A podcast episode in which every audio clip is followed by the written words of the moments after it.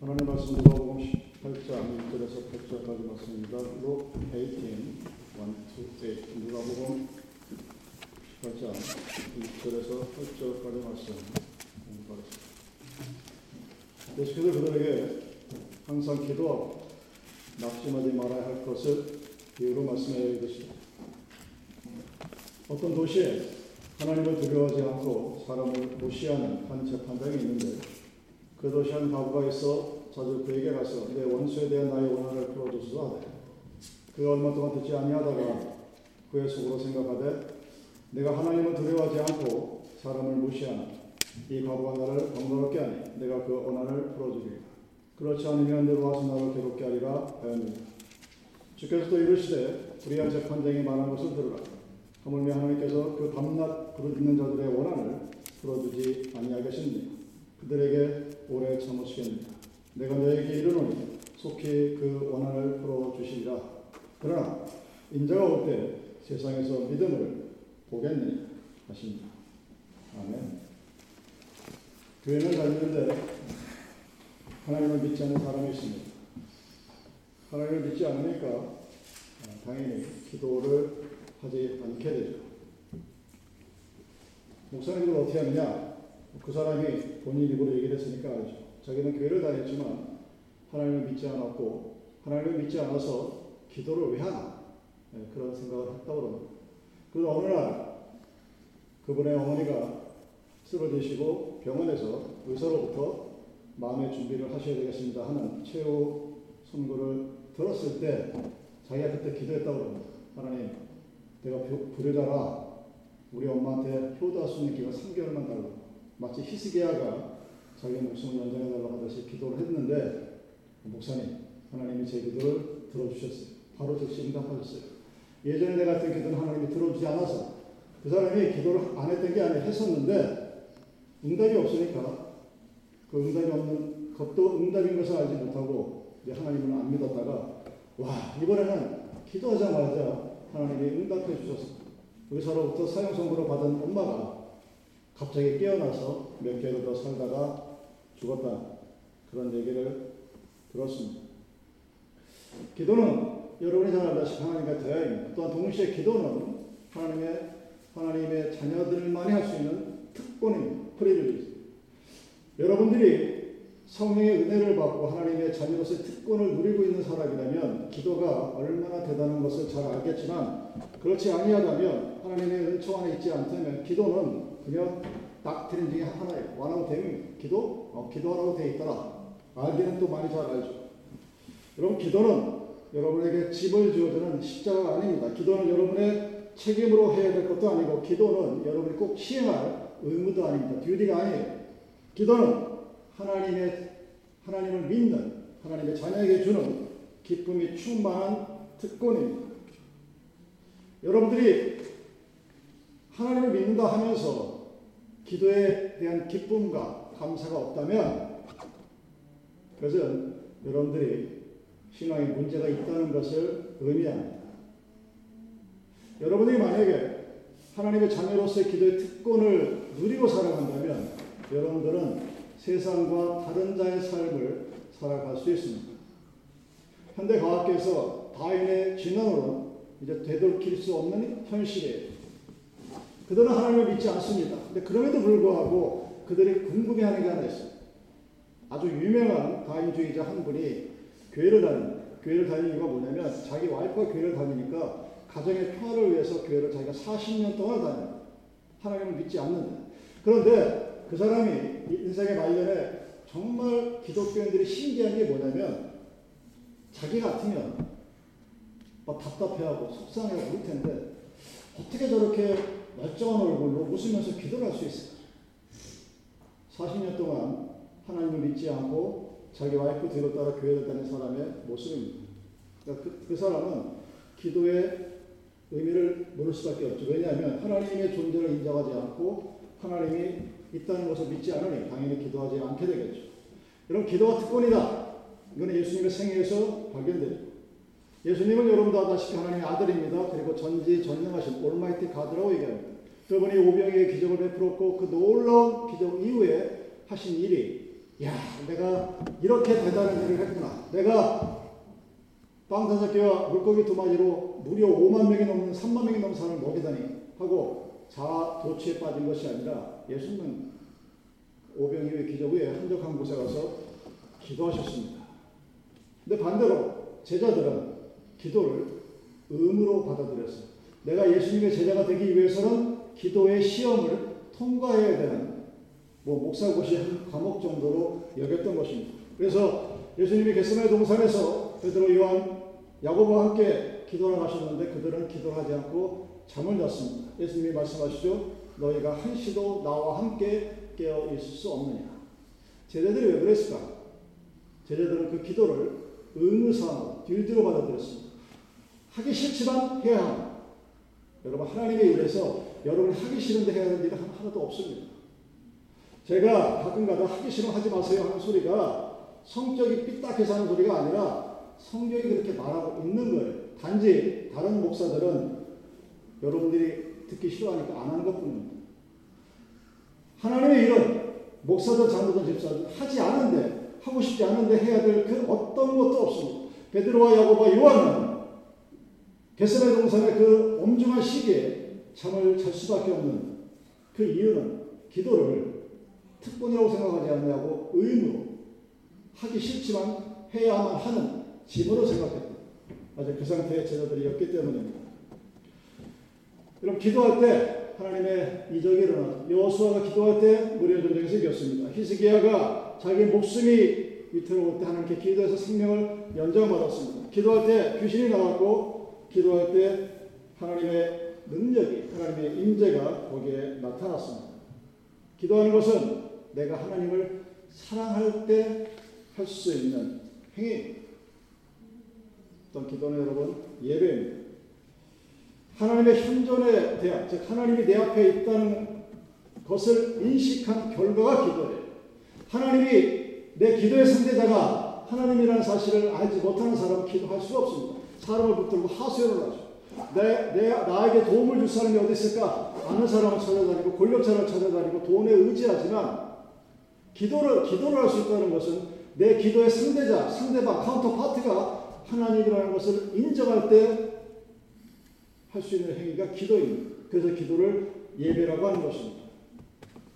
하나님이 나를 사랑하시고 나의 한숨 소리까지 들으신다는 하나님을 내가 믿는다면 우리는 기도 안 할 수가 없습니다. 제가 여러분들한테 하지 않는 말 중에 하나 기도하세요, 기도하세요 아마 거의 못 들어보셨을 겁니다. 왜냐하면 기도는 목사가 하세요, 하세요에서 하는 게 아니라 내가 여러분 자신이 하나님이라는 상대 존재에 대한 인식이 있을 때 그분에게 하는 행위가 기도이기 때문입니다. 그래서 기도하라는 소리를 여러분에게 안 하는 겁니다. 기도를 하지 말라는 소리가. 기도가 중요하지 않아서가 아니라 하나님이 내 기도의 counterpart가 내가 예배의 대상자로서 섬기고 있는 하나님이라는 사실을 알고 있는 사람은 기도할 수밖에 없습니다. 하나님을 믿지 않으면 교회, 주일 예배 굳이 지킬 필요가 없는 거예요. 마찬가지예요. 여러분들이 주일 성수를 해서 복이 받는 것이 아니라 내가 하나님을 믿기 때문에 주일에 하나님 앞에 예배를 드리는 겁니다. 그랬을 때 기도가 탄원으로서 나의 약한 부분과 내가 원하는 부분과 내가 바라는 것들을 하나님 앞에 소원합니다. 여러분들이 사랑을 해보셨을 텐데 사랑을 하면 누군가를 좋아하면 누군가에게 연정을 느끼고 누군가에게 자기의 것을 주고 싶으면 뭔가를 자꾸 말을 합니다. 요구를 해요. 근데 그렇지 않으면 아무 말도 하지 않죠. 그럼 디모데후서 2장 6절 말씀에 수강한 농부가 곡식을 먼저 받는 것이 마땅하니라. 그렇습니다. 내가 가진 것이 없으면 사랑의 수고를 할 이유가 없죠. 내가 하나님의 사랑을 받은 것을 알기 때문에 하나님을 사랑하는 거예요. 여러분들이 순서를 자꾸 잘못 알고 있는데 많은 사람들이 앞에서 예를 들었듯이 몇십 년간 수십 년간 교회를 다니면서도 하나님의 존재를 인식하지 못하기 때문에 그들은 기도하지 않고 그들은 하나님을 하나님의 교회 안에서 그 수십 년간의 세월 동안 하나님의 그 어떤 존재에 대한 인식도 없었기 때문에 다른 말로 하나님으로부터 사랑을 받은 경험이 없었기에 그 사랑을 전해줄 대상도 없는 그, 그래서 당연히 그 다음 단계로 하나님 앞에 자기의 요구를 말을 하지 않습니다. 여러분 지나가는 사람 붙들고서 여보세요 나 지금 배고파요 밥 주세요 이럽니까? 안 그래요. 여러분들이 여러분의 부모가 특히 엄마가 집에 가면 나 엄마 나 배고파 그러면 엄마가 당연히 밥 해줄 것을 알고 엄마한테 그렇게 얘기하죠. 생판 모르는 남한테 야 나 배고프니까 밥 줘, 밥 사줘, 아니 라면 끓여줘 얘기 못해요. 그 라면을 끓여주든지 밥을 해주든지 하다못해 뭘 피자를 대표주든지 그 대상이 어머니일 때 가능한 거예요. 그 엄마가 자기를 사랑한다고 그 아이들, 아이들은 알고 있는 거예요. 알고 있으니까 아주 자연스럽게 엄마 나 밥 줘. 나 뭐, 뭐 청소 좀 별, 별별수를 다 해요. 여러분들 왜 기도를 못하느냐? 왜 기도를 안 하느냐? 하나님이 자기를 얼마나 사랑하는 어머니인지를 모르기 때문입니다. 그러니까 당연히 그 사람보다는 그 보이지 않는 하나님보다는 옆에 있는 사람들을 쳐다볼 수밖에 없게 되는 것입니다. 여러분 기도는 중재하는 기도, 즉 중보의 사역이 있다는 사실을 우리는 잘 알고 있습니다. 사람들은 특히 진화론자들은 여러분들 읽어보셨는지 모르겠지만 이기적인 유전자라 즉 진화가 어떻게 발전이 됐느냐 자기에게 이런 것들에 의해서 이 지구가 수십만 년의 세월을 거쳐서 발전이 됐다. 타당성이 있는 이유인데 그 진화론자의 이기적인 유전자가 설명하지 못하는 부분이 있습니다. 그 하나가 인간이라는 이 동물이 갖고 있는 종교식 그리고 이 인간이 갖고 있는 소위 사회적 사회적 생활을 할 수 있는 개미라든가 또는 곤충, 벌 이런 동물들에서 거의 찾아보기 힘든 이타심이 있습니다. 나와 전혀 상관없는 사람을 위해서 희생을 합니다.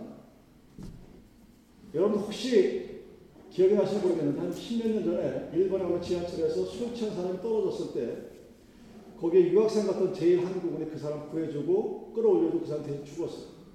그때 일본에서 난리가 났습니다. 한국과 일본의 원수 사이인데 어떻게 아무런 연관관계도 없고 어찌 보면 자기 조상의 원수가 될지도 모르는 사람을 그것도 술 취해서 지하철에 떨어진 사람을 끌어 들어가서 배를 올려주고 대신 자기가 죽었어요. 이 부분을 진화론 자는 설명을 못합니다. 어떻게 가능합니까? 어떻게 우리는 이 믿음이라는 것을 갖고 있고 이 고등생물을 할지라도 유일하게 인간만이 예배라는 행위를 하고 믿음을 하는 이 모든 것들 그렇게 할 수 있는 것이 무엇일까요? 성경은 그것을 하나님의 사랑을 받았기 때문이라고 얘기합니다.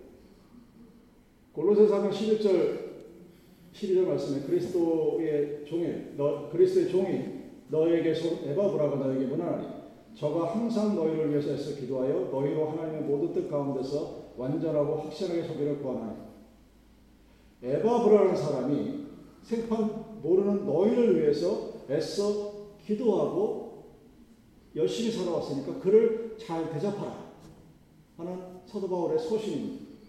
아무도 모르는데 멀리 떨어져 있는데 할 수 있는 것. 어떤 사람이 그것이 가능할까요? 이 세상에 있는 우리 진화론자가 말하는 우리들은 이기적인 동물입니다. 나밖에 모르는 동물이에요. 내 자식, 내 새끼, 내 교회 멀리 넘, 멀리 넘어쳐가 내 교회, 남의 교회 식구는 사람도 아니에요. 이게 우리가 인간적인 본성인데 모든 사람이 다 그러느냐? 아니란 얘기죠. 에바브라 같이 멀리 떨어져서 지금은 어디 비행기 타고 몇 시간 떨어진 거리에 있는 사람들에서 기도하고 애쓰고 그를 위해서 눈물로 기도할 수 있는 이 능력이 어디에서 오느냐? 에바브라가 하나님의 사랑을 받았기 때문에 그 사랑을 받은 자가 그 사랑을 이루기 위해서 누군가를 위해서 기도할 수 있는 사람. 그게 중보 기도의 능력이자 원칙입니다. 여러분 기도는 단지 나를 위해서, 내 가족을 위해서, 내 친구를 위해서, 내 이웃을 위해서.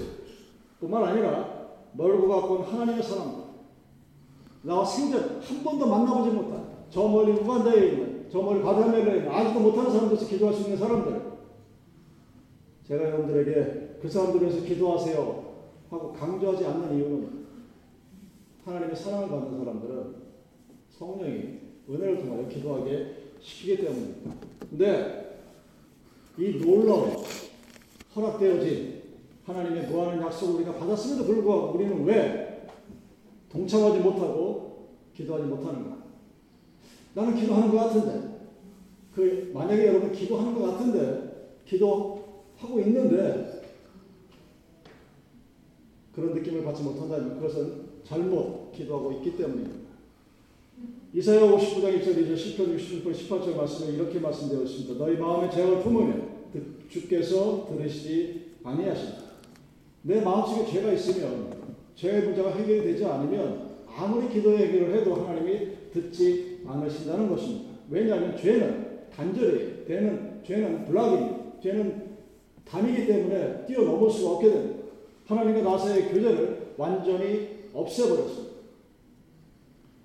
그 죄가 있는 한, 죄 안에 사로잡혀 있는 한, 기도의 행위가 눈에 있을 수가 없게 됩니다. 당연히 하나님이 그 기도를 듣지 않으시죠. 또 다른 말로 하면 용서하지 않는 마음으로 기도하는 것은 하나님이 받지 않으신다고 되어 있습니다. 마태복음 6장 15절 너희가 사람의 과실을 용서하지 아니하면 너희 아버지께서도 너희 과실을 용서치 아니하신다. 땅에서 너희가 묶으면 하늘에서도 묶여져 있다고 얘기합니다. 내가 용서하는 마음이 없고 내가 누구를 미워하고 내가 저 사람을 손보기 위해서 기도한다면 하나님은 당연히 그 기도를 듣지 않으신다는 얘기죠. 통로가 길이 없는데 어떻게 그 용서가 구해줄 수 있겠느냐 하는 얘기죠. 야고보서 42장 3절 이게 시험을 기도하면 나는 받지 않겠다. 이렇게 얘기했죠. 나를 위해서 나만을 위해서 내가 뭔가 도움을 받기 위해서 여러분 교회가 하지 말아야 될 것 중에 하나가 세상을 닮아가는 겁니다. 오늘날 포스트 마더니즘의 교회의 모습은 세상을 닮아가는 것을 뛰어넘어서 세상이 이미 우리들의 신이 된 지 오래입니다. 여러분들은 세상에 가진 것을 가지고 하나님을 증거하려고 해요. 하나님이 나에게 이렇게 많은 것을 주셨다. 하나님 나에게 이렇게 많은 것을 허락하셨다. 그래서 하나님은 살아계신다. 이런 삼단 논법이 목사나 지도자들의 인식입니다. 그런데 과연, 과연 그럴까요? 과연 여러분들이 세상의 모든 것을 다 가지면 그것이 하나님이 여러분을 사랑한다는 증거일까? 아니라는. 저 여러분들이 그 욕심을 가지고 구하면 어느 순간에 들어줄 것 같지만 어느 순간에 나는 하나님과 전혀 상관이 없는 사람이라는 사실을 깨닫게 됩니다. 비참한 인생의 말로가 기다리고 있는 것이죠. 사실의 철의 기도를 하고 온몸을 고통 가운데 기도를 해도 그런 기도는 하나님이 듣지 않는다는 얘기입니다. 내 마음에 욕심이 있는 한 그 기도의 행위는 기도를 하면 할수록 나는 이기적인 존재가 되는 것입니다. 나를 사랑하는 것이 무엇이 됩니까? 그렇게 얘기할 수 있겠지만 하나님보다 나를 더 사랑하는 것은 사단이 주는 마음. 여러분이 기도할 때 예수 이름으로 기도하죠. 여러분 기도할 때 항상 예수의 이름으로 기도합니다. 이단과 사이비와 악한 것을 구별하는 단 하나의 바로 밑에는 예수입니다. 내가 예수의 이름으로 기도하냐, 마리아의 이름으로 기도하느냐, 아니면 문선명의 이름으로 기도하냐가 성경에서 하나님과 가짜신을 가르는 기준입니다. 자, 기도할 때 내가 예수의 이름으로 기도한다는 의미는 내가 기도하면서 예수님이 나에게 하는 말을 내가 들을 수 있는 마음의 문이 열려 있어야 된다는. 여러분 인터넷 접속할 때 예전에는 전화기에서 삐 하는 소리가 났어요. 요즘은 이제 과학이 발전해서 그삐 소리는 안 나는데 연결이 안 되면 탁 떠버리죠. 인터넷이 연결이 안 됩니다. 그러면은 정보의 바다인 인터넷에 접근할 수가 없습니다. 지하으로 컴퓨터가 사양이 좋아도 인터넷이 연결이 안 되면 요즘은 말짱 도롱이에요. 여러분 휴대폰이 아무리 좋아도 와이파이가 연결이 안 되고 전화기가 연결이 안 되면 아무짝에 쓸모없는 고철덩어리 그게 바로 하나님의 음성을 듣고자 하는 여러분의 마음이 열려있지 않는 것과 마찬가지예요. 내가 먼저 하나님의 음성을 들어야 되겠다. 그것이 기도의 처음입니다. 하나님의 말씀을 받아들일 수 있는 자세가 있어야 여러분 말씀은 오늘의 말씀이 굉장히 좀 어찌 보면 이상한데 약간 동양적인 색채가 물씬 풍기는 그런 구절입니다. 비유는 비유인데 역설적인 비유예요. 옛날에 어른들이 자기 귀한 아들이 있으면 저 머리 다리 밑에서 좋았다고. 분명히 귀한 아들입니다. 왜 그러냐고 물어보면 아 너무 자기가 자기 아들을 귀하게 여기면 악한 것들이 와서 그것을 뺏어갈 거. 이름도 불어 안 좋은 이름을 줘. 여러분 한국 대통령 중에 그런 이름이 노태우라고 있습니다. 노태우라는 이름이 뭐냐면 큰 태자에 어리석은 자예요. 아주 어리석은 자.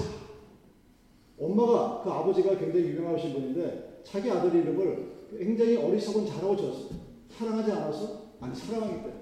너무나 사랑하니까 악한 것들이 와서 자기 아들 채워갈까봐 얘는 어리석은 자니까 아무도 건드리지 마라. 그래서 노태우라고 지었다고. 이 비유가 그런 비유예요. 자기가 정말로 사랑하는데 그 사랑하는 것을 돌려서 표현합니다. 여러분 본문 말씀에서 과부, 이 과부를 우리라고 생각하십니까?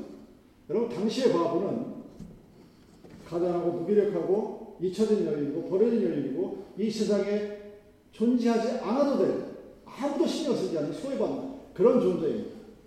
우리가 과연 이 과부, 과부를 우리로 대치해서 여러분 이 본문을 보시게 되면 정말 잘못 생각하는 거죠. 왜냐하면 과부는 하나님께 속해져 있지 않은 백성이지만 우리는 여러분들은 하나님께 속해 있는 하나님의 백성이기 때문에 우리는 하나님께 버림받은 존재가 아니라 하나님의 장막 안에 거주한 하나님의 백성입니다. 그리고 하나님께서는 우리와 항상 함께 하시고 우리에게 끊임없는 간식을 불어는 사랑의 하나님입니다. 그것을 비유로서 거꾸로 역으로 아이러니하게 말씀하고 있는 것입니다. 여러분이 항상 잊지 말아야 될 것이 나는 그리고 여러분들은 하나님 나라의 가족이요 한 식탁에 둘러앉은 식구라는 사실입니다. 패밀리죠. 자, 패밀리는 자연스러운 정상적인 패밀리라면 서로에게 잘 보이려고 굳이 애쓸 필요가 없습니다. 그냥 엄마 아빠 앞에서 밝고 기쁜 마음으로 돼. 근데 만약 여러분의 자녀들이 엄마 아빠에게 잘 보이려고 막 애를 쓴다면 그거는 뭔가 부모 자식 간에 큰 문제가 있는 엄마 아빠하고 자식 간의 관계는 그냥 그런 거 없이 모든 어떤 세상의 이유들은 그냥 사랑하고 기뻐하고 존재하는 그런 존재가 되어야 되는 게 정상입니다. 하나님의 자녀는 자기가 믿는 신에게 야 인정받기 위해서 사실은 철학 기도를 해야 되고 사실은 금식 기도를 해야 되고 고행을 해야 되고 수행을 해야 되고 그 수만과 수많은 시간과 관심을 기울여서 자기가 믿는 하나님께 관심을 받고 인정을 받으려고 애쓰는 그런 관계가 아니라는 겁니다. 기도는 의무가 아니에요. Pray is not duty, right도 아닙니다. 권리도 아닙니다. privilege, 특권이라는 겁니다. 만약에 여러분들이 하나님을 그런 식으로 내가 뭔가 뭔가 뭐를 열심히 해서 인정받고자 원한다면 여러분은 하나님의 식구가 아니라 하나님 앞에서 머슴과 같은 존재입니다. 여러분 오늘 가정에 머슴이 있고 아들이 있다고 생각해 보세요. 머슴은 열심히 일을 해야 됩니다. 새벽 아침에 해가 뜨기 전에 일어나서 밖에 나가서 일을 하고 그리고 밥을 얻어먹고 나중에 1년이 지나면 세경이라고 하는 녹을 받습니다. 근데 이 아들이라는 녀석은 일도 안 해, 뭐 하라고 하면 말썽이나 부려. 그런데 나중에 부모가 죽고 나면 재산이 누구에게 상속이 됩니까? 모습에게 돌아갈까요? 열심히 했다? 아니요. 그냥 아들에게 들어갑니다. 내가 여러분들이 하나님의 자녀로서 교회를 다니고 하나님을 믿고 있는지 아니면 머슴으로서 믿고 있는지 한번 생각해 보십시오. 아, 하기 싫은데 이거 뭔가를 해야 되겠으니까 타이틀을 얻어야 뭔가 하고 싶은 그런 마음으로 한다면 여러분들은 머슴입니다. 그러면 하지 마십시오. 내가 목사인데 싫어 죽겠는데 짜증이 나는데 설교하는 게 너무 힘들어서 그래도 에휴 해야지 내가 목사인데 그러면 목사 때려쳐야 돼요. 그런 사람들은 걸러내야 됩니다.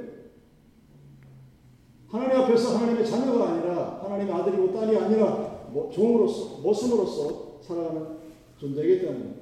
여러분 본문에 나타나는 악한 재판관 이 악한 재판관을 하나님으로 여러분이 바라보지 않겠지만 하나님이 당연히 아니죠. 하나님은 우리 우리가 사랑하는 우리를 사랑하는 사랑의 아버지인데 이 악한 재판관은 반대로 하나님을 무시하고 세상을 무시하는 자예요. 왜 예수님이 비유로 악한 재판관을 우리에게 말씀하셨을까? 그 악한 재판관의 반대에 있는 누군가를 보여주고 싶어 하셨겠죠. 이 악한 재판관은 불의한 사람입니다. 불공정하고 언페어하고 존경받을 수 없고 무자비하고 선입견을 가지고 있으며 어떤 문제도 자기가 편한 대로 자기 유익을 위해서 판단하는 아주 그런 못된 사람입니다. 하나님이 이러신 분일까요? 당연히 아니죠. 그 반대죠. 하나님은 얼마나 의로우시고 얼마나 정당하시고 얼마나 거룩하시고 얼마나 자유로우시며 얼마나 섬세하시고 온전한 정의로 우리에게 나오시고 오죽하면 시편 30편 8절에 여호와의 선하심을 맛보아 알지어다 이렇게 얘기합니다. 하나님을 알고 하나님의 마음을 알고 그 사랑의 모습을 깨달으면 그 선하심이 얼마나 아름다운지 맛보아 알지어다. 고추장인지 된장인지 똥인지 여러분 꼭손 찍어서 맛을 봐야 아는 그 정도 단계는 아니더라도 보면은 얼마나 그것이 스윗한지를 알게 된다는 얘기입니다. 그것이 바로 하나님을 알고 하나님의 마음을 알고 하나님의 사랑을 깨달으려는 얘기입니다. 하나님이 우리들에게 바라시는 게 뭘까요? 잠깐 뭔가 해주시고 싶어 한다는 사실을 느낍니다. 여러분 사랑을 해서 결혼을 하고 아이를 낳게 되면 여러분 아이가 이제 뱃속에 들어왔어. 이제 임신 4주가 되고 6주가 됐습니다. 그럼 그때부터 이 새내기 부모들이 뭘 준비합니까?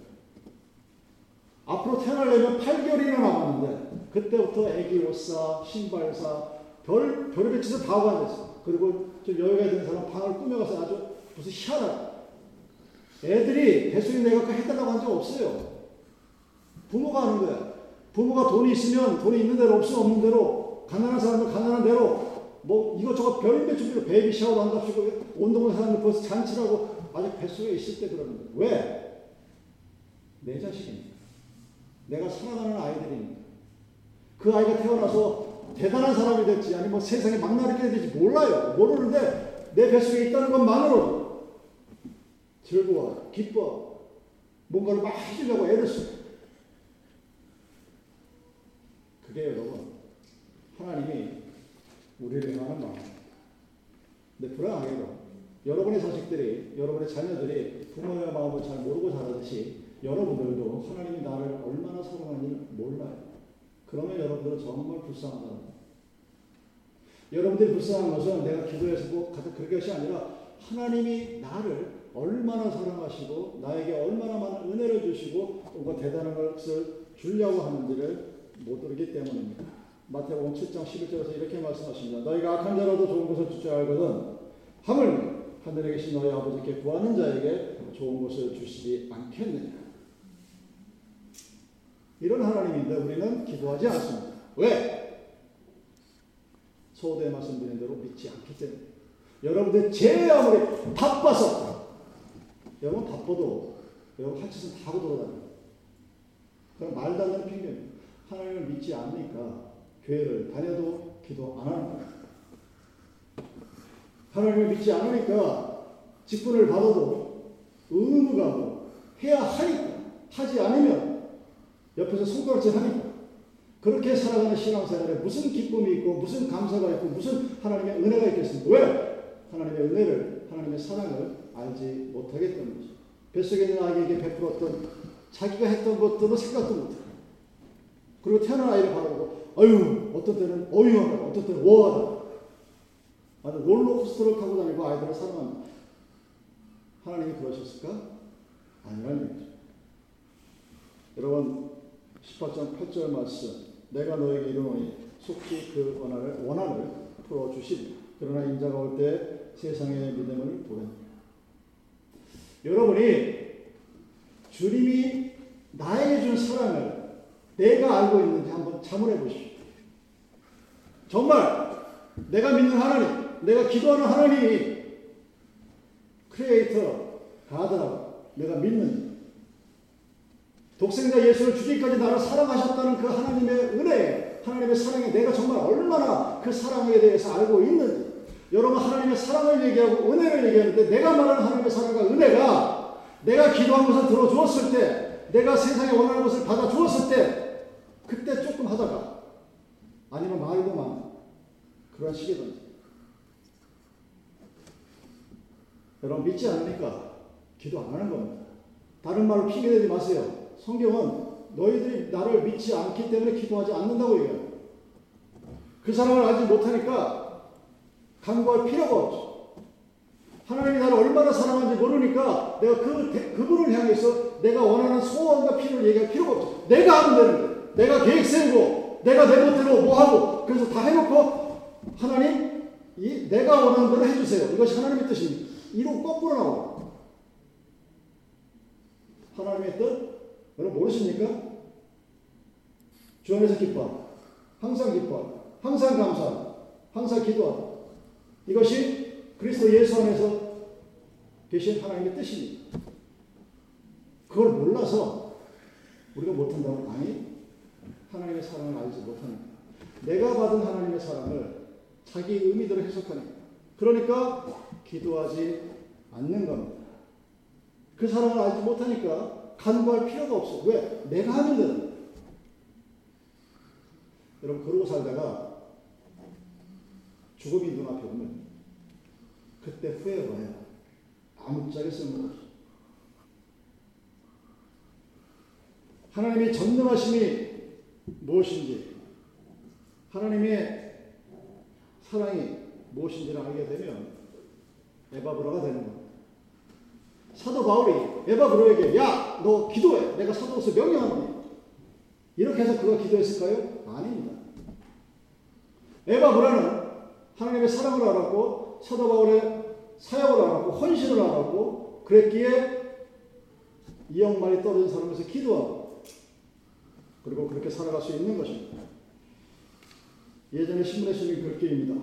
큰 일을 이루기 위해 힘을 주십사 하나님께 기도했더니 겸손을 배우라고 연약함을 주셨다. 많은 일을 해낼 수 있는 건강을 구했는데 보다 가치 있는 일을 하라고 병을 주셨다. 행복해지고 싶어 부양을 구했더니 지혜로워지라고 가난을 주셨다. 세상 사람들의 칭찬을 받고자 성공했더니 뽐내지 말라고 실패를 주셨다. 삶을 누릴 수 있게 모든 걸 갖게 해달라고 기도했더니 모든 걸 누릴 수 있는 삶, 그 자체를 선물로 주셨다. 구한과 하나도 주시지 않았지만 내 소원 모두 들어주셨다. 하나님의 뜻에 따르지 못하는 삶이었지만 내 마음속에 진작에 표현 못한 기도는 모두 들어주셨다. 나는 가장 많은 축복을 받은 사람이다. 여러분, 기도할 수 있으십니까? 기도할 힘이 있습니까? 그렇다면 낙심할 이유가 없습니다.